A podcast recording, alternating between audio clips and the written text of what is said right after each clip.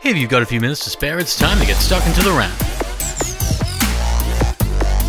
Near the end of February 2022, almost done with the second month of the year, and you're tuned into The Wrap, Australia's fastest technology roundup. And with only a few days until the first mobile phone show of the year, Mobile World Congress, it's not all that surprising to see all kinds of things launching. Yes, technology releases are in full swing, with plenty happening. New cameras and headphones and media players, because they're still a thing, and we even know a little of what's coming in phones as well. A bit of a preview for next week, so to speak. So let's get stuck in, starting with headphones, because for some reason this week there are a bunch of those, and Sony gets the starting position with one of the more curious pairs yet. While we're beginning to see a few rumors trickle in for the next model in its 1000XM noise cancelling headphone line, this week Sony launched something entirely different, with a pair of noise cancelling earphones designed to let you hear the open world, but also your sounds at the same time. It's not an entirely new idea for Sony because it kinda had one of those a few years ago in the Ear Duo, but Sony's LinkBuds are a refreshed take on that,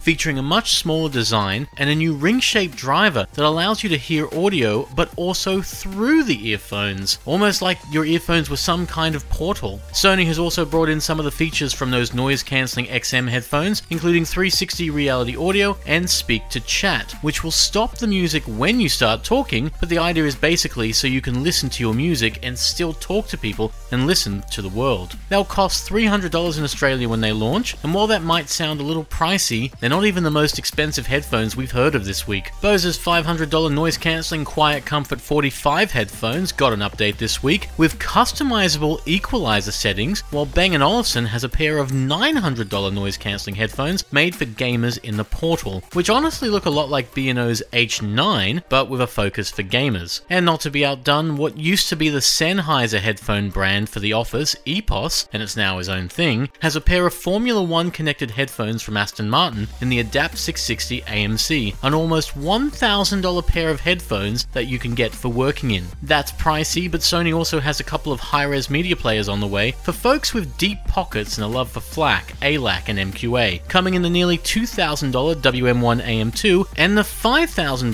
WM1 ZM2. Crazy. Elsewhere in tech this week, there's news in cameras, as the Olympus brand is largely reborn, revived from OM in the OM1. It's a camera that looks a lot like a classic Olympus camera, using a 20 megapixel sensor with support for 4K, and even carrying the Olympus name. That may be the last time it does though, but it will support micro four thirds lenses, just like older Olympus cameras. And speaking of older cameras, an older camera brand is joining forces with a recent phone brand, as Oppo and Hasselblad team up for a few years. Essentially, the two will work together on camera tech, likely appearing in whatever Oppo launches next, which will probably be launched in the next few days at Mobile World Congress. We're expecting it in the Find X4 Pro, unless Oppo suffers a bout of tetraphobia and it comes in the Find X5 Pro, because sometimes companies don't like the number 4. Hasselblad's involvement in phones isn't entirely unheard of, working with Motorola in a camera accessory a few years ago. However, it's development that could mean better glass and camera tech for Oppo, which is already doing a pretty solid job. We were fans of what the company tried in the Find X2 Pro in 2020, and the X3 Pro was pretty solid as well. In fact, in the mid range, Oppo's cameras put up a solid fight for folks keen to save a few bucks. However, the fight is pretty clear in phone cameras and in phones in general. You can spend a lot these days, but if you don't want to, waiting until near the end of the year is a solid option when phone cameras